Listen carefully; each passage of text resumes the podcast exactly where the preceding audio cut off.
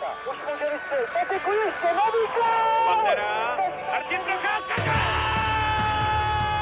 A teď je tu možnost Vojágra, Kapíš, gól! Svoboda, gól!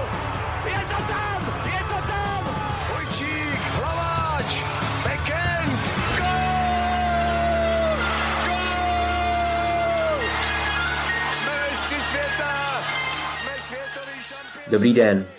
Kluby N H L odehrály ze základní části třetinu zápasů. Kromě Vánoc se však blíží také lhůta, do které se musí v zámoří rozhodnout, zda se nejlepší hráči světa zúčastní olympijských her v Pekingu. Kromě toho jsme mohli být v posledních týdnech svědky řady zajímavých či na druhé straně nešťastných událostí a nejen ty probereme v dalším díle Hokej Focus podcastu.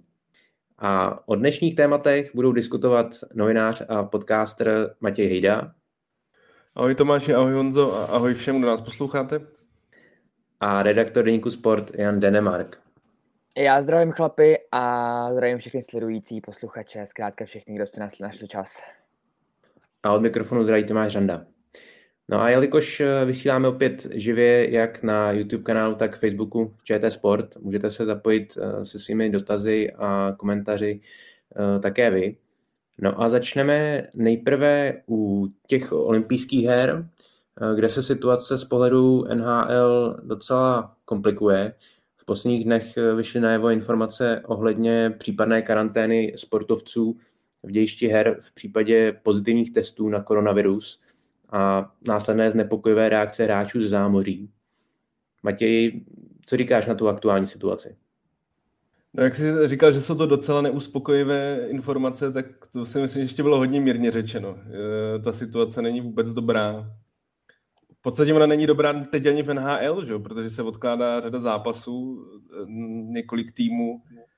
E, už mám odložený zápasy. Calgary Flames včera ohlásilo sedmnáct hráčů, nebo respektive patnáct hráčů a dva trenéry e, pozitivní. To znamená, že ty minimálně jako dalších deset dní hrát nebudou.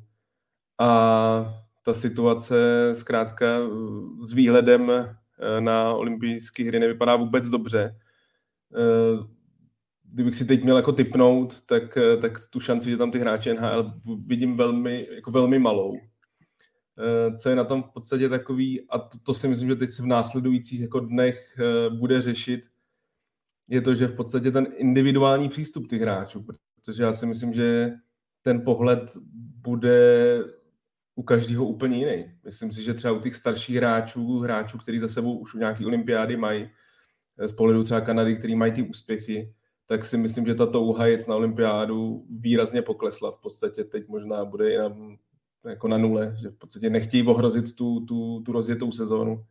Samozřejmě jiná ta situace bude u hráčů, těch mladších, kteří mají třeba jedinečnou šanci se tam dostat, ty, který nemohli třeba jít na té poslední olympiádě, nebo hráči, kteří zrovna mají formu a mají šanci se dostat do, do výběru, do kterého by se normálně nedostali, tak ta touha bude jiná. No a samozřejmě pak jako e, speciální situace, co si řeknu na rovinu, jsou, jsou Rusové, kde prostě ta touha hrát, ten, ten drive jako reprezentovat a možná i trošku e, i nějaká, nějaká v podstatě e, sociální povinnost nebo u nich prostě tak, tak, je, tak je prostě velká.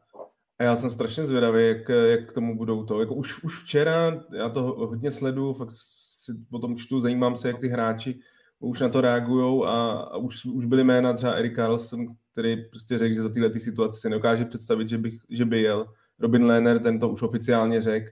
Zajímavý je, že u Robina Lehnera on je takový ten hráč, který ty věci umí říkat na rovinu, ale pak to většinou z toho vychází, že řada dalších si to myslí, jenom prostě nejsou takový, že by s tím vylezli, vylezli ven.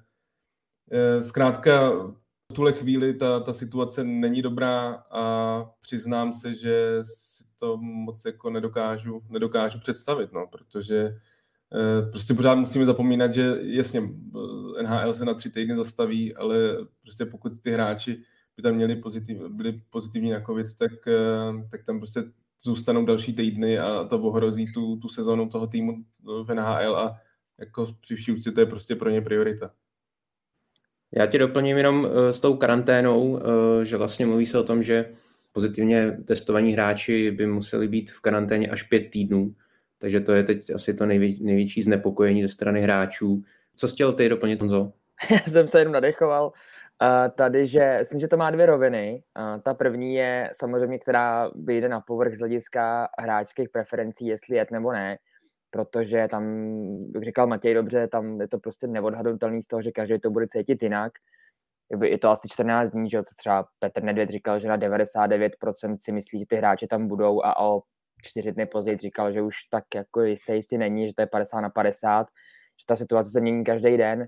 Včera jsem mluvil, byla tady náhoda, že mohl přijet díky dnešnímu zápasu repre Jukka Jalonen, trenér finský reprezentace, tak ten říkal, že pořád věří tomu, že tam ty hráči budou, že pokud by šlo třeba jenom o Finy, se kterýma mluvil nedávno, tak by chtěli jet všichni. A zároveň doplnil, tak jako si píchnul neurčitě, že v rámci tohohle problému tam jsou strany nebo hráči v N H L, kteří jsou k tomuhle tématu citlivější a, a nejsou zkrátka takhle sto procent přesvědčení, že by i za současných podmínek jeli, že by prostě, jako, že jsou citlivější, což já jsem si vyložil tak, že prostě nechtějí jet po tom, co se objevily tyhle nové informace. A tohle je ta hráčka a řekněme asi i ta rovina toho vedení, a ta druhá je ta, že Uh, ta situace ze širšího pohledu, řekněme geopolitická možná, tomu asi taky nenahrává, protože mm, ten problém, který tady v současné chvíli máme, jako pandemicky, tak taky vzešel ze státu, kam, kam ty hráči mají odjet, do Číny. Uh, Čína z hlediska informací je prostě uzavřená baňka, která moc informací ven nepustí. Konec konců mluví o tom i ten fakt, že uh, oni hra, vedení N H L, ale i hráči do prostě nevěděli dlouhý, dlouhý dny, jaký by vůbec pro mě byly pravidla, a ty pravidla potom ještě přišly pozdě a dost neurčitě mlhavě, což je další věc, která vede akorát k otazníkům a jako k takovému nejistotě, která rozhodně neprospívá v současné chvíli. A, a vůbec ten, ten cíl, který si N H L od toho dala, že tam samozřejmě pošle hráče na takhle sledovanou událost, což určitě olympiáda je, a, a tím zvedne profit a vůbec zájem v Číně o N H L, tak by byl podle mého názoru poloviční, protože ta, ta olympiáda bude zvláštní, bude uzavřená. Čína prostě má teďka renomé z hlediska mezinárodního nějakých uskupení jako velmi, velmi špatný z logických důvodů, ať jde o uh, problémy s teniskou Feng Shui, nebo prostě uh, věci, které se tam dějou s lidskýma právama. Takže vlastně ty tam ty hráče pošleš, ale, ale z hlediska toho marketingového obrazu se ti vrátí uh, jako bumerang spíš to, že lidi budou řešit, proč tam ty hráči vůbec jedou za současný podmínek, nebo některý lidi to určitě budou řešit. Takže i tohleto z hlediska toho vedení je naprosto pochopitelné, že to nejsou, ty nejsou vůbec nakloněný tomu, že tam ty hra, aby tam hráči jeli, a, a řekli to podle mě dost otevřeně, že Gary Batman ze sebe jako s, uh, odsunul tu zodpovědnost za to rozhodnutí na ty hráče. A, a což si myslím, že je taková spíš jenom hra, a jestli bych se já měl přiklonit k nějakému názoru, jestli tam ty hráči budou nebo ne, tak já si myslím, že ne. Že, že situace, v, ať už tato, o který jsem mluvil, anebo ta, která, kterou tady zmiňoval Matěj, s tím, že ty čísla nakažených a vůbec těch lidí v tom COVID protokolu rostou i v rámci N H L, je prostě jako fakt alarmující a varující. A, a do toho prostě ještě přišla varianta Omikron, která, která teďka převezme, řekněme, takovou tu pozici číslo jedna z hlediska lidí, kteří se nakazí, a, a N H L na to reaguje třeba s přísněním toho COVID protokolu, což vlastně znamená, že se v něm odstne s největší pravděpodobností mnohem víc lidí a ty zápasy budou odkládaný, takže oni koneckonců možná nakonec i budou donucený k tomu olympiádu vynechat, protože zkrátka ten prostor na to nebude potom ty zápasy dohrávat. Takže ta situace je fakt špatná, všechno, co se mohlo asi pokazit, se pokazilo, a vidím to bledě, no. Tam ještě potřeba dodat to, že v podstatě teď ty hráči N H L, jak je známo, kromě jednoho hráče Tyler Bertucciho, jsou všichni, jsou všichni vakcinovaní a ten jejich režim v podstatě byli testovaný jednou za tři dny. A teď v podstatě je to zpráva stará asi dvanáct hodin, se vracejí zpátky do toho stavu, který tam byl v loňské sezóně, kdy se mají testovat každý den, kdy mají vyloženě přísný pravidla, že můžou jedině být v hale, nebo na hotelu, když jsou venku, anebo doma s rodinou, že se nesmějí prostě chodit si do obchodáků, chodit do kina a takové věci. Jo, to znamená, že je důležitý vzít v potaz i v jaký, nějaký psychický pohodě ty hráči budou. Není vůbec tajemstvím, že hlavně řada těch mladých hráčů, ty, kteří třeba nemají rodiny, ty, kteří prostě žijou sami, tak v té loňské sezóně to pro ně bylo hodně těžké to zvládnout. A řada z nich to jako poznamenalo. Třeba Carter Hart je jedním takových případů, prostě mladý brankář, který ta jeho sezóna loňská byla vyloženě tragická a hodně se mluví o tom, že to bylo i kvůli tomuhle, že v podstatě prostě jako mladý hráč, který žije sám, to pro něj nebylo jednoduchý. A teď si vemte, že tyhle ty hráči vlastně pojedou do té Číny, kde, ten, kde to bude stejný, ještě možná přísnější. A pokud byste tam ten covid chytli, tak, tak vy tam zůstanete další jako týdny, to, to, to prostě není vůbec komfortní situace. Vás to jako ovlivní, nejenom, že to pak ovlivní ten tým, protože přijde o, o řadu hráčů a, a třeba tým, který je na hraně playoff, tak kvůli tomu přijde o playoff, ale zároveň i prostě tu, tu psychickou pohodu těch hráčů. To jako, není to sranda. Takže já souhlasím v tomhle s Honzou. Já si jako tu šanci, že by to bylo, že, že by jeli, vidím fakt jako velmi malou. Jsem strašně zvědavý, jak budou třeba reagovat ty, ty, ty Rusové. Jako fakt tam, tam jsem jako hodně zvědavý, protože si myslím, že ta touha tam je, je u nich obrovská. Co je ještě zajímavé, ještě jak říkal Honza s tím, s tím Gary Batmanem, že on vlastně hodil teď tu zodpovědnost na ty hráče, protože pro ty hráče vlastně při vyjednávání o ty kolektivní smlouvy jako jec na N H L byla jejich hlavní priorita. Jako to bylo pro ně prostě nejdůležitější bod z toho. A teď vlastně, teď se to tak jako, já teď cítím tu situaci, takže v podstatě každý jako hledá někoho, aby rozhodl někdo za něj. Že zase hráči by chtěli, aby to liga prostě zavřela, aby prostě liga řekla, ne, odpadají nám zápasy, máme tady řadu hráčů prostě uh, v covid protokolech, uh, aby, ta, aby prostě liga řekla, ne, nejde se to, ale je, je, je to takový, jako ta situace je fakt, fakt hodně špatná a uh, nejsem, nejsem v tomhle optimista, no. Mě k tomu skepticismu, ke kterému se tedy přidávám, ještě vede i vlastně změna v té diskuzi, že doteď se mělo za to, že N H L se musí rozhodnout do desátého ledna, jestli se olympiády zúčastní.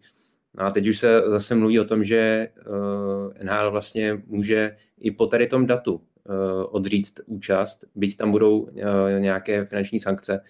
Ale i tady vidím trošku posun v té komunikaci, že doteď to bylo prostě rozhodneme se do desátého ledna a teď už je to právě, že si necháváme ty zadní vrátka, že rozhodneme klidně i po tomhle datu, byť teda s nějakými finančními postihy. Takže těch indicí k té neúčasti hráčů je čím dál tím víc a sdílím taky tady ten spíš pesimističtější pohled. Uvidíme, jak to teda dopadne. Vy jste teda řekli, že teda spíš hráči na olympiádě nebudou. No jenom, jestli k tomu můžu, když, pokud bych měl zůstat teda pozitivní fanda, který si z celého srdce přeje, aby tam ty hráči byli, tak já si to dovedu představit jenom za jediný podmínky a to, že už v minulém ročníku N H L, nebo i v tom playoff předchozím N H L a vůbec organizace Američanů, pokud jde v rámci takhle nějaký velký ligy, která samozřejmě generuje peníze, tak dokázali, že z hlediska organizace a, a pravidel v té bubliny to zvládnout můžou. Takže pokud by se došlo k nějaký zázračný dohodě třeba mezi, ať už prostředníků olympijský výbor, mezinárodní Čína a N H L, pokud by oni měli na starosti vůbec organizaci jako té bublinám té hráčky, že opravdu ty hokejisti všichni byli zavřený v nějaký, nějaký uh, bezpečnostní bublině, kterou by obhospodařovali teda um, Američaní nebo Kanaděni, kteří s tím už mají zkušenost, tak se to dovedu představit. Na druhou stranu zase může to takový povzdechnutí, uh, jede se do Číny a ta, absolutně nevěřím tomu, že by si třeba něco takového nechali, jako, mm, že by vůbec mohlo fungovat, prostě, že by, si, že by někdo na jejich území vytvářel nějaký bubliny a tady ty věci, tomu jako nevěřím vůbec, ale to je jako jediná cesta, která mě v současné chvíli napadá, jak by se mohlo povést, že by se tam ty hráči objevili, což byla samozřejmě paráda. Ale jo, zakončím to, že, že určitě můj názor, jak už jsem tady říkal, že jsme to s Matějem vnímáme stejně, že ta, ta šance je malá podle nás, no. Včera přišel Elliot Friedman s takovou myšlenkou, která se taky asi koluje v N H L, ale vidím ji jako velmi málo. Přesně tak, přesně tak, že by, že by v podstatě ten turnaj jako neproběhl v Číně.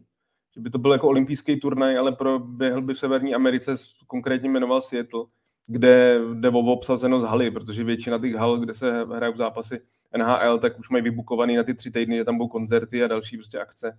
V Seattlu tam je snad jenom jedna akce, tak, tak tam zmiňoval, že, že pokud by se to v podstatě vzala jako na paškal N H L a celý si to zařídila sama, tak to v podstatě v tuhle chvíli vidí jako jedinou šanci. Jo, já si přiznám, že by to bylo asi to nejlepší řešení, protože, protože pro ty hráči by bylo to cestování, ty pravidla by prostě, jako N H L dokázala před, před tím rokem a půl, že jo, nebo jak už je to dlouho, kdy nebo no, vlastně dneska rokem, kdy, kdy proběhlo, proběhlo to playoff bublině, že, že to dokáže prostě, že si to vohlídat tak, že, že to si, si dobře pamatuju, tak snad nebyl nakažený vůbec nikdo za, celou, za, celý, za celý to playoff. Jo, takže, ale říkám, tohle je taková jako, to trošku jako konspirace možností, co by, kdyby. Otázka, jestli vůbec N H L má jako, takovýhle zájem jako do toho jít, prostě jako pro ně je priorita ta, ta soutěž a, a, a ta, sou, ta soutěž sama je teď jako v určitých problémech. Jo? Jako, prostě nesmí se opomenout to, že teď prostě těch zápasů bude odpadat víc, jako teď zase Brett, uh, Brett Marchand, že jo? Patrice Bergeron prostě v Bostonu jsou to, takže to je další tým, který asi jako má nástřel na to, že brzo mu začnou uh, odpadávat zápasy nebo uh, podsunovat se zápasy a jako N H L má sama problémy, nevím, jestli má ještě sílu na to se starat o, o, o vytvoření turnaje na Severní Americe, na olympijského turnaje. A tam by byla jediná výhoda jenom s tím světlem, že, že by se to dalo hezky prodat jako takový ten eco-friendly uh, mm. šampionát, který by se pořádal v hale, která je bez emisí, ale to je samozřejmě v současné chvíli úplná, úplná malichernost. No.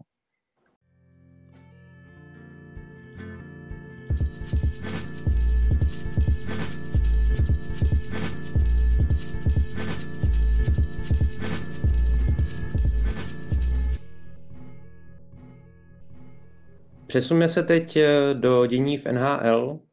V posledním díle jsme se bavili o Vancouveru, který nakonec sáhl k té námi avizované trenérské výměně a ostatně také ke změně na postu generálního manažera.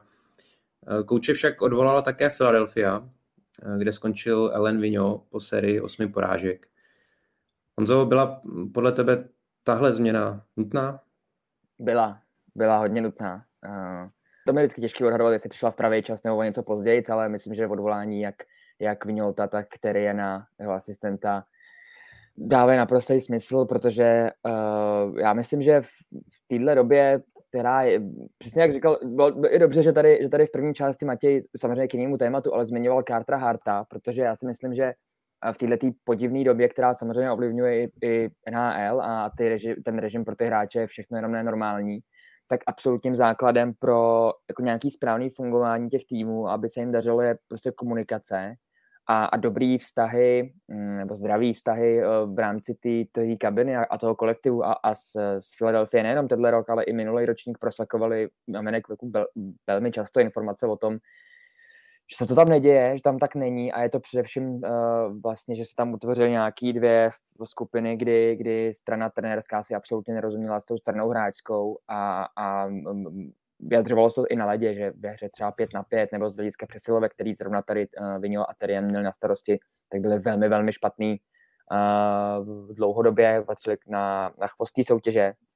Ale říkám to především proto, že si myslím, že uh, ve chvíli, kdy tak se takováhle bublina s takovýhlema pravidlama a ještě do toho řešíte, že trenér um, nebo velká skupina hráčů těch důležitých řeší, že trenér není úplně ideální a ty vztahy jsou napjatý a je trvá to díl, tak si myslím, že vůbec není reálný jako to z, nějak zvrátit zpátky, něco si vyříkat nebo takhle. A už v minulosti se několikrát objevilo, že Vigneault jako z hlediska hráčské komunikace spíš taková ta tvrdší škola, prostě jako panovačný typ trochu. A, a to se možná v současné době, ve které se liga nachází, jako nemusí jevit jako nejšťastnější strategie, takže já si myslím, že to bylo jako moudrý rozhodnutí a myslím, že Mike Yeo, který je dočasný teda hlavní coach, tak má jediný cíl a to je, ještě řeknu, jako vyvětrat nebo, nebo zlepšit zkrátka tu atmosféru v té kabině a v těch vztahech hráčů, nejenom vůči sobě, vůči trenérské pozici, ale i myslím, že i mezi sebou, protože ono se samozřejmě přelejvá potom i do mezi hráčských vztahů, takže, takže já to jedině kvituju a myslím, že to je dobře, že se k tomu odhodlili. Tam jenom dodám, že jo, v podstatě fungoval v pozici takového toho hodného policajta v té kabině a, a Terrien a Vigneault byli ty, kteří jako šli tvrdě po těch hráčích. A já se přiznám, já jsem čekal teda, že půjdou všichni tři. Pro mě Pro mě to je takový, že si říkám, že stejně si, takhle, on, má, on je v pozici toho interního kouče, takže si myslím, že Philadelphia jako intenzivně hledá uh, trenéra, hodně se mluví o Ricku Tocchettovi, na druhou stranu to je, to je jako, jako taky hodně tvrdý, tvrdý trenér. Jo, samozřejmě padaly, padaly i další, dal, další jména. Spíš, přesně tak, přesně tak, jako padlo i jeho jméno. To znamená, že jako nevím, jestli by tam úplně byla ta změna, k lepšímu, ale, ale ty vztahy už byly pokazený z té loňské sezóny, jako Philadelphia na to reagovala, nebo generální manažer Jack Fletcher na to reagoval výměnou řady hráčů. V podstatě dá se říct, že to odskákali i Kuba Voráček, i když si myslím, že tam to bylo vzájemný. Já si fakt jsem přesvědčený, že i on sám už chtěl jít, protože prostě jako nefungovalo to. Nefungovalo to a, a myslím si, že mm, jako nejdřív oni sáhli prostě k těmhle změnám na tom hráčským, hráčským působení, ale ty výsledky jako letos nebyly lepší. Philadelphia neměla špatný start, ale pak, pak prohrál snad osm zápasů v řadě, nebo prostě osm proher z deseti zápasů a, a ty, ty zase jako mluvilo se, že ty stahy prostě nejsou v kabině dobrý a samozřejmě je nutný přičíst, že Ryan Ellis v podstatě jako nejdůležitější hráč, který v létě přišel, tak, tak odehrál snad jeden nebo dva zápasy za celou, za celou sezónu. V podstatě se obnovil zranění. Tak, tak to je pro ně velká ztráta, ale Philadelphia je ve zvláštní situaci. Já fakt si myslím, že že tam jako kapitánu Girouxovi končí smlouva a, a uvidíme, co s ním. Jako, jak mi nedává moc smysl, že by tam podepisal dlouhodobější, protože si myslím, že ten tým je v nějaký určitý taky přestavbě, a, nebo bude, bude v přestavbě, protože si nemyslím, že má úplně sílu na to, aby, aby bojoval ty nejvyšší příčky v N H L. Ještě než se dostaneme k těm um, potenciálním hráčským výměnám u Philadelphie, já se ještě vrátím k té trenérské otázce. Jak se díváte uh, právě na tady ty záskoky dosavadních asistentů, kteří se uh, posunou právě na to uvolněné místo hlavního kouče, kteří působili v tom týmu? Zvláštně. Mm, myslím, že to je tím, že zkrátka je těžký uh, v současné chvíli někoho, uh, řekněme, jako najít na to místo, který by přinesl možná trochu jiný hokejový přístup, než třeba nabízel Alain Vigneault přístupem k hráčům. A, a na druhou stranu je pravda, že když, když jsem tady zmiňoval slovo, uh, že by Mike Yeo musel vyvětrat, tak je pravda, že to možná půjde působit trošku zvláštně pak i pro ty hráče, ale i pro něj, že on je vlastně spojený s tou současnou situací velmi silně, tudíž jak potom jako může vyvětrávat, ale, ale jako přímo do té kabiny nevidíme. Já myslím, že buď to je fakt na několik zápasů, než se teda domluví a najdou někoho jiného. A, a nebo je to člověk, který vlastně byl trochu možná odtažený od toho trenérského dua, který byl odvolaný a, a má úplně jiný přístup a, k té hráčské komunikaci a, a k jednotlivým vztahům, nebo ty hráči třeba si ho nějakým způsobem cenějí.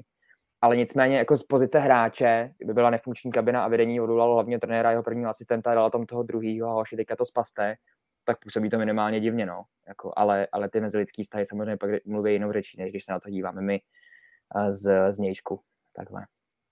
Na druhou stranu, jako poslední léta, ale mluví trošku o opaku, když se podíváš v Saint Louis uh, před pár lety, kdy, kdy byl Mike Yeo, tam byl hlavní trenér a byl odvolaný a pak to po něm vzal Craig Berube, který byl jeho asistent. Tak Saint Louis pod, prožili totální obrat v sezóně a vyhráli, vyhráli pak Stanley Cup po tom, co byli skoro na spodku N H L. Rok na to v Dallasu uh, Montgomery, že byl kvůli trošku jiným problémům odvolaný a Rick Bowness dotáhnul tým až do finále. Ale oni Dominik Dušar Montrealu, jo, to samý, takže a všichni to byli vlastně trenéři, kteří v tom týmu byli, že jo, byli, působili na pozici asistentů. Počkej, takže Philly letos teda, abych to chápal správně. Samozřejmě to, ale na druhou stranu před chvilkou jsem řekl, že u Philadelphia to asi úplně nevidím. Jestli myslím, že to je pro, že to třikrát vyhráli, ale pořád ten, ten tým má jako pro mě jako řadu takových otázek. Ne, jako mně nepřijde ani špatný, ani dobrý. Přijde mi taky někde úplně jako mezi a nevím, nevím, jestli to. Na druhou stranu tohle se dalo říct, ale i o Dallasu, i o Montrealu a, a pak jako kam až, kam až došli. Takže to. Ale myslím si, že spíš to není jako dlouhodobý řešení, že to prostě jako Philadelphia se určitě netají tím, že hledá, hledá jako trenéra na jako dlouhodobějšího, nemyslím si. Jako to by Yeo musel fakt totálně otočit tu sezónu, dostat se do playoff, tam něco udělat, aby, si, aby to bylo jako dlouhodobější řešení. Já si myslím, že hodně napoví i vyjednávání s hráči, kterým končí smlouvy, protože, co jsem se díval posledně, tak prakticky kompletní obraně až na Ivana Provorova a ještě jednoho obránce těm končí smlouvy po, po této sezóně. Jo. A v útoku, jak už si naznačil Matěj, otázka Clauda Girouxa. Mě trošku překvapily ty spekulace o jeho výměně, protože pro mě je to ta ikona klubu, která by měla dohrát kariéru v, v tom daném klubu, ve kterém je od začátku. Jak vy se díváte na tu potenciální výměnu ještě před koncem nebo před vypršením jeho kontraktu, aby Philadelphia, řekněme, aspoň něco za něho ještě dostala, ale pokud, tak kdo by Girouxa v této době chtěl? Myslím, že řada týmů hledá centra. Jakože že vzájem by o něj určitě byl, dostali by za něj hodně.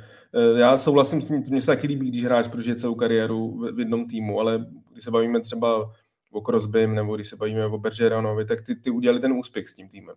A jako dohrát tam tu kariéru dává smysl. Giroux ten úspěch nemá. Když se nepletu, byl jednou ve finále, ale, ale, ale neuspěl, nebo Philadelphia v něm prohrál se Chicagem. A ta touha vyhrát ten Stanley Cup musí je velká. Já si myslím, že jako i z pohledu té Philadelphia to dává smysl. Oni prostě za ně dostanou, podle mě můžou dostat hodně a, a jako prodlužovat smlouvu. Takhle, mně přišlo, že nikdy kolem mě jako nepostavili ten tým, že nikdy nevyužili toho potenciálu. Já jsem přesvědčený, že Giroux je skvělý hráč. V jedné době jeden i z nejlepších vůbec v N H L. Ale jako ten tým kolem něj byl jako vždycky slušnej, ale nikdy nebyl úplně top a jako jednou byli v playoff, jednou ne. A navíc v playoff se jim jako moc nedařilo.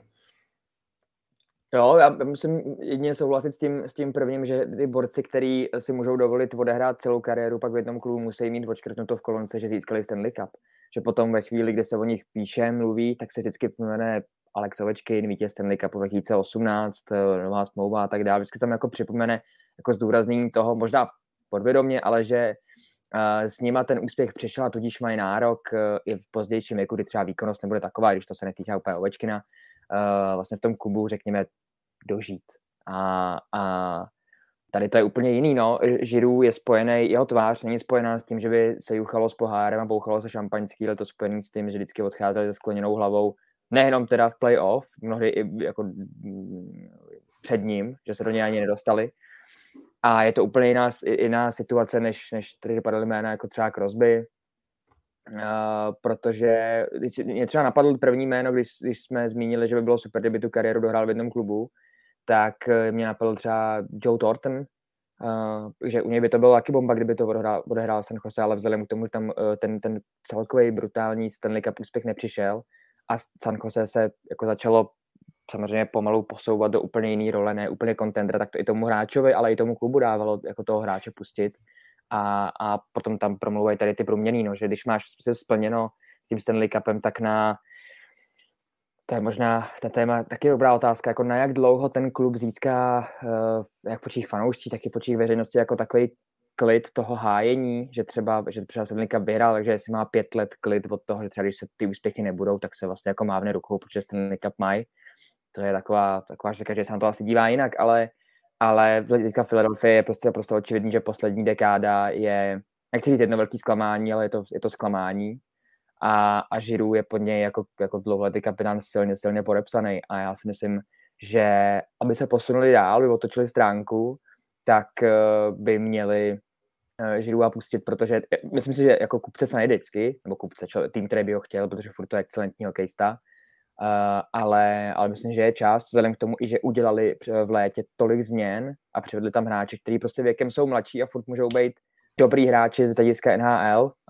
Uh, mě napadá třeba, který teda letosní sezónu má úplně šílenou, ale, ale Andrej Stolainen, když ho přivedli, tak mi přišlo, že OK, to je zajímavý tah, hráč v zajímavém věku a do toho už ten Giroux potom trochu nezapadá svým věkem právě, takže uh, já bych ho pustil, no, uh, být generálním manažerem, ale samozřejmě stavět se do role generálního manažera Philadelphia a radit, co by měl dělat, je, to je trochu takový uh, zvláštní, ale, ale, ale jo, jako z, z okolnosti, které teďka okolo Girouxa jsou, myslím, že logicky jako směřují k tomu, hele, asi by měl měnit dres. Já se na závěr uh, této části ještě vrátím trošku klikou k olympiádě a uh, souvisí to samozřejmě s Philadelphia. Carter Hart, jednička Flyers, uh, měla být uh, zamýšlenou jedničkou Kanady na olympiádě, pokud teda hráči pojedou. Myslíte si, že v, v této konstelaci při jeho výkonech uh, by měl být jedničkou Kanady? Jo. Uh, no já, z těch brankářů, který oni nominovali do toho dlouhého seznamu uh, hráčů, který teďka můžou, jako z některých můžou vybírat. Kemper, Bennington, Fleury je tam, Price tam, že jo, je. Tak Uh, já musím říct, že, že pro mě stejně, kdybych byl v současné situaci, tak mě nejvíc, a podle mě budu trochu pranířovaný za tenhle názor, ale já bych normálně chytal tohle ten turnaj, který, je, který by byl velmi, velmi nestandardní s Fleurym. A protože jestli z hlediska jako vztahu v kabině a uh, zkušeností z hlediska, uh, v nejvyšším hokeji nebo se špičkovým hokejem někdo z těch brankářů má, tak je to právě Fleury a já bych šel jako z pozicí jedničky, um, bych šel s ním jako do pozice jedničky s tím turnajem. A Harta, tyjo, Harta, nevím, samozřejmě ten talent a, a, a věk u golmanů je trochu jako ožehavá otázka, on je velmi mladý a samozřejmě velmi dobrý, ale, ale pro mě by to jednička, jednička nebyla, no. Ale samozřejmě jako se bych budu hodně, hodně osamocený s názorem, že Fleury by měl stát číslo jedna. Já si nemyslím, že úplně osamocený, protože u Harta ta situace je jako, on na rozdíl od té loňské sezóny, o které jsem mluvil, která byla vloženě tragická, tak nemá tuhle vůbec špatnou, nebo respektive ty špatné výsledky Philadelphia nejdou za ním. Na druhou stranu, jako nemyslím, že Kanada, jestli někde nemá úplně na výběr, tak je to asi v brance. Jako všechny ty jména jsou zajímavý, ale prostě to nejsou úplně ty jako top brankáři. Samozřejmě jako u Fleuryho to vypadá zvláštně, když loni vyhrál cenu pro nejlepšího golmana, ale, ale jako uh, Chicago taky, že ne, ten, ten, ten start byl vyloženě jako velmi špatný i z jeho pohledu v Chicagu. Uh, Kemper taky, že si chvilku zvyká, prostě chytá v silném týmu, to zase jako dobrý, že, že v Coloradu je prostě v silném týmu, což bude i silný tým Kanady, ale, ale taky si nevím, jestli je to, uh, jako jestli úplně potvrdili. Já samozřejmě, i když to tady může vypadat uh, fanouškovské, já jsem byl jako dlouho přesvědčený o tom, že jedničku bude Carey Price a úplně jednoznačně, ale a nejde o to, jako jestli si myslím, že je z nich nejlepší. Spíš jde o, o, tu, o tu víru těch hráčů v něj, prostě on má takový postavení uh, vůbec jako v Kanadě, že, že ty hráči budou naprosto věřit. Na druhou stranu, ale on je v situaci, že jsem myslel, že touhle dobu už asi bude hrát. Montreal je samozřejmě v situaci totálního jako výprodeje a, a on teprve začal trénovat, ten jeho návrat vypadá jako nejdřív v lednu.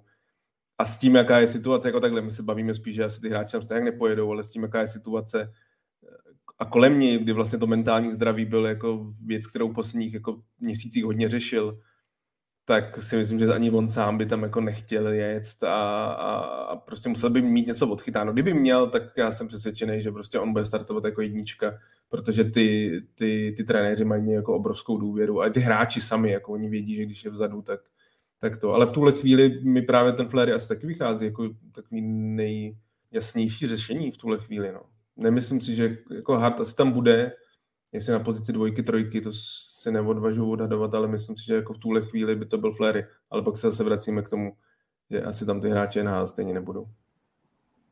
Ale díky to, já měl, já měl obavu, že to tady, že to tady zmíním a, a postavil se za mě, tak to, je, to, to mám radost. A s tím, jenom s tím právě se mě napadlo, že vlastně hodit se psychicky do pohody uh, s těma probléma, který měl a pak letět do Číny a tam skejsnout sám potom pět týdnů v karanténě, tak, tak to je jako to, je to co poslední, co chceš, no, v jeho pozici, takže to, to by bylo, to by bylo krušný, to by byla šílená story.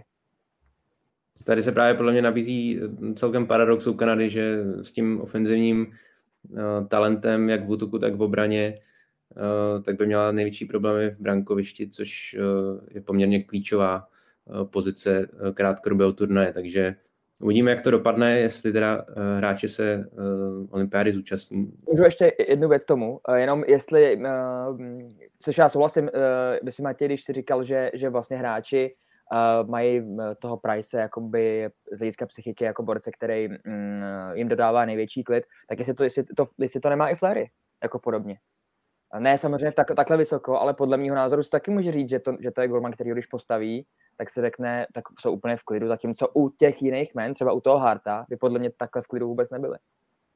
To ne, to ne, to ne a u Fleury, jo, souhlasím, hlavně co hraje jako pro Fleuryho, je to, že on je jakoby neuvěřitelně oblíbený. Ono, samozřejmě to i pro Price, ale, ale Fleury jako vyloženě takový ten jako i ukecanej, hodně se směje, takový ten jako oblíbenec tý. To jako nenajdete na Fleuryho, že by ho nikdo neměl rád. Jo? Jako toho mají rádi spoluhráči, protihráči, všichni jako hrozně uznávají. Takže to a zároveň jako je to samozřejmě v podstatě legendární golman.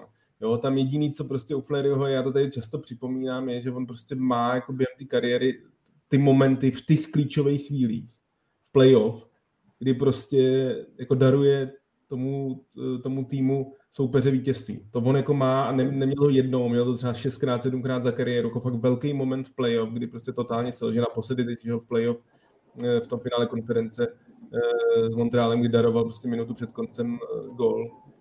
Tak to je jediný prostě jeho mínus, protože jinak samozřejmě je to jako skvělý golman, který jako i přes vyšší věk má.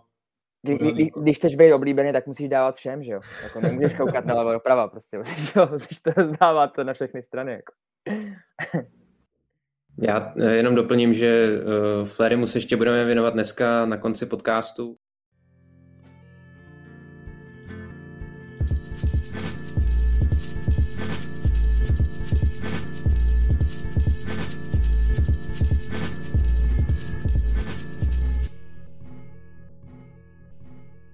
Ale my se teď přesuneme k dalšímu tématu. V další části bych chtěl probrat uh, takový aktuální nešvar, který provází současnou N H L, a to jsou uh, hodně tvrdé zákroky hráčů, které bývají často na hraně pravidel, v některých případech výrazně za hranou.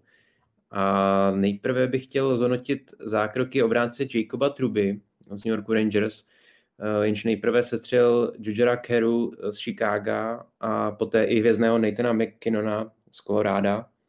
A k tomu vlastně uh, podobný typ zákroku předvedl uh, Ryan Lomberg z Floridy, který vypnul Jacoba McDonalda, dalšího hráče Avalanche. Takže jednoduchá otázka, určitě uh, jste ty záběry viděli. Je tento typ dohrání pro vás faul, nebo ne, Matěj? No já vzhledem tomu, že vím, že tam máš ještě v zásobě jako podle mě mnohem tvrdší a zákeřnější zákroky, tak, tak tady já hlavně u toho Jacoba Trouby, ač teda rozhodně nejsem jeho fanoušek, není to zrovna můj jako oblíbený hráč, tak, tak si myslím, že to faul není. Prostě jako asi samozřejmě můžu působit nějak jako staře, ale, ale, ale třeba v případě toho McKinnona, tam jako, ač je McKinnon geniální hráč, tak jako přijel ze skleněnou hlavou. A, a Trouba neudělal nic, jako netrefil ho do hlavy, jo, trefil ho prostě do těla, nevyskočil. Tady, tady si dovolím nesouhlasit, hnedka ti do toho skočím. No tak takhle, jasně, pokud trefil máte... Trefil ho do hlavy. No, pokud máte skloněnou hlavu, jakože máte před sebou, tak samozřejmě jako ta hlava tam je, ale není to tak, že byste prostě, jako tu hlavu neuříznete, že to, to prostě jako nejde. Ale, ale za, mě, za mě tohle není, jako za mě tohle není faul na nějaký jako disciplinární postih.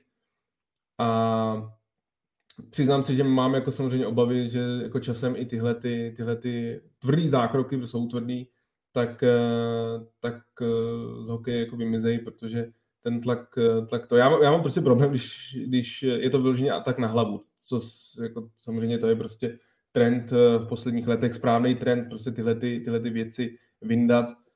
A o tom se samozřejmě ještě teď budeme v, týhle, v tomhle tématu bavit, kdy prostě jako trefíte někoho loktem, kolenem, jo, do hlavy, to je pro mě prostě naprosto jako brutální a, a, a styl, jako dneska už by to tam podle mě jako nemělo dávno bejt, protože už se jako o tomhle tom bavíme deset let, ale případ z toho Trouby jako ani v jednom případě e, si nemyslím, že to byl jako zákeřnej faul a, a prostě by se mi jako asi nějak dlouhodobě nelíbilo, kdyby tyhle, ty, tyhle ty zákroky z hokeje vymizely. A já jsem se na ně díval teďka ještě v, v, všechny za sebou jako v jedný během prostě pěti minut a, a musím říct, tam byl teda jenom jediný zákrok, kde jsem jako křičel víceméně jako hrůzou a nadával, co to, co to má znamenat, a není to teda ani jeden z těch, který, který jsou teď si vyjmenovaný na začátku.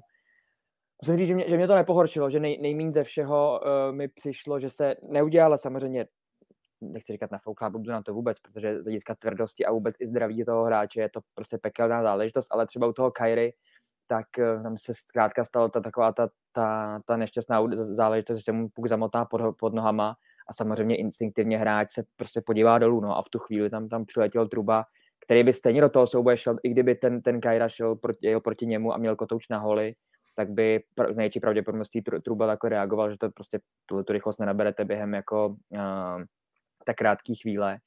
A ten zákrok byl prostě jako tvrdý, uh, stejně jako z hlediska McKinnona, tam možná jsem trochu akorát uvažoval od toho, že, že McKinnon se přijel vlastně do, do, do středu té třetiny, jako s, ano, s hlavou dole, ale ten Trouba ho trefil víceméně jako ze strany, ze který on by stejně těžko asi mohl jako reagovat, a tam jsem si trochu říkal, hele, možná trochu jako zbytečná intenzita toho zákroku u McKinnona, A ten třetí mě, mě teda nevadil vůbec. Jako tam, tam prostě obránci, obránci ujel puk a, a Lomberg ho trefil na hrudník, víceméně jako tak čistým tvrdým hitem, dostal prostě strom, uh, který bych samozřejmě já osobně nechtěl dostat nikdy v životě, ale uh, z hlediska prostě fanouška, který sleduje hokej, tak mi to přijde jako, že tohle k tomu zkrátka patří, k té tvrdé hře. A, a jediný, který jsem si říkal tady z těch tří, že hele, možná zbytečná záležitost, byl ten zákrok na McKinnona, ne kvůli tomu, že by to byl McKinnon, jako, uh, opravdu, že by to bylo velký jméno, ale protože při vjezdu do té třetiny ono trefil z úhlu, kde ten hráč, který vlastně je trefený, tak má, těžko může reagovat a může se nějak spevnit a, a cokoliv toho. I ta reakce, ono to nevypadalo zase tak tvrdě jako třeba na Khairu nebo na toho McDonalda, ale, ale McKinnon se zvedal teda dost, dost, dost těžce a to si, to si troufnu tvrdit, že je to jako tvrdák, který, který něco snese, takže, takže ale, ale jako obecně já bych byl nerad, kdyby tyhle ty uh, tvrdý férový zákroky ve většině případů podle mě vymizely. A, ale ani jeden z nich podle mě není, nebyl z hlediska zákeřnosti nebo nějakého jako zlýho úmyslu, že by se nějak vymykal, že by byl výjimečný, to vůbec. Prostě to přinesla hra a nikomu, nikomu jak se říká, jako nepřeplo v hlavě, že by chtěl někoho totálně sundat. Co se týče té zákeřnosti, tak uh, tam souhlasím, ale já přidám asi opačný názor vůči uh, vám, protože uh, mě osobně, a vlastně Matěj o tom mluvil, že ty útoky na hlavu jako takové by měly z hokeje vymizet. Podle mě, když se podíváte na ty vzpomínané záběry, tak většina těchto tvrdých zákroků a konkrétně v těchto případech, o kterých se bavíme, je právě vedena sice třeba ramenem, ale jako první kontakt je většinou s hlavou. Ať už v případě Carey, který vlastně tu hlavu měl skloněnou, tak i v případě McKinnona většinou je ten náraz jako první, anebo v, v lepším případě teda to bylo toho McDonalda, že tam je ten náraz do hlavy a do hrudníku zároveň, ale v případě Trouby právě, když se podíváte na vzpomínané záběry, tak tam je vidět, že první kontakt je ramenem do hlavy a až potom vlastně se ta síla přenese na hrudník a do, a do těla. A taky proto ty oběti v vozovkách končí na nosítkách, protože prostě mají vypnuto, protože dostali ránu do hlavy. Um, takže pokud teda si nedají hlavou ještě olet uh, při, při tom pádu, ale myslím si, že tady to jsou docela i důkazy toho, že uh, většina těch tvrdých zákroků uh, právě s, řekněme z nešikovnosti, takhle se to trošku uh, se na to pohlíží, nešikovnosti hráčů, kteří se dívají do země, do ledu uh, před tím nárazem, že si za to v vozovkách můžou sami, ale myslím si, že tady by si právě ti přijíždějící hráči, kteří chtějí hitovat, měli dávat minimálně nějaký pozor a snažit se spíš hrát do ramene nebo do těla přímo, ale ne ze předu na hlavu, protože takhle to potom dopadá. Takže já jsem tedy, řekněme, na té druhé straně tohle náhledu na, na tady tu věc, protože myslím si, že tady to by prostě postupně mělo z N H L vymizet. Nikdo nechce vidět hráče na nosítkách a ostatně sami hráči o tom potom mluví. A nejvíc mě zaráží právě Troubovo jednání, protože uh, on vlastně udělal dva tyto zákroky během dvou dnů.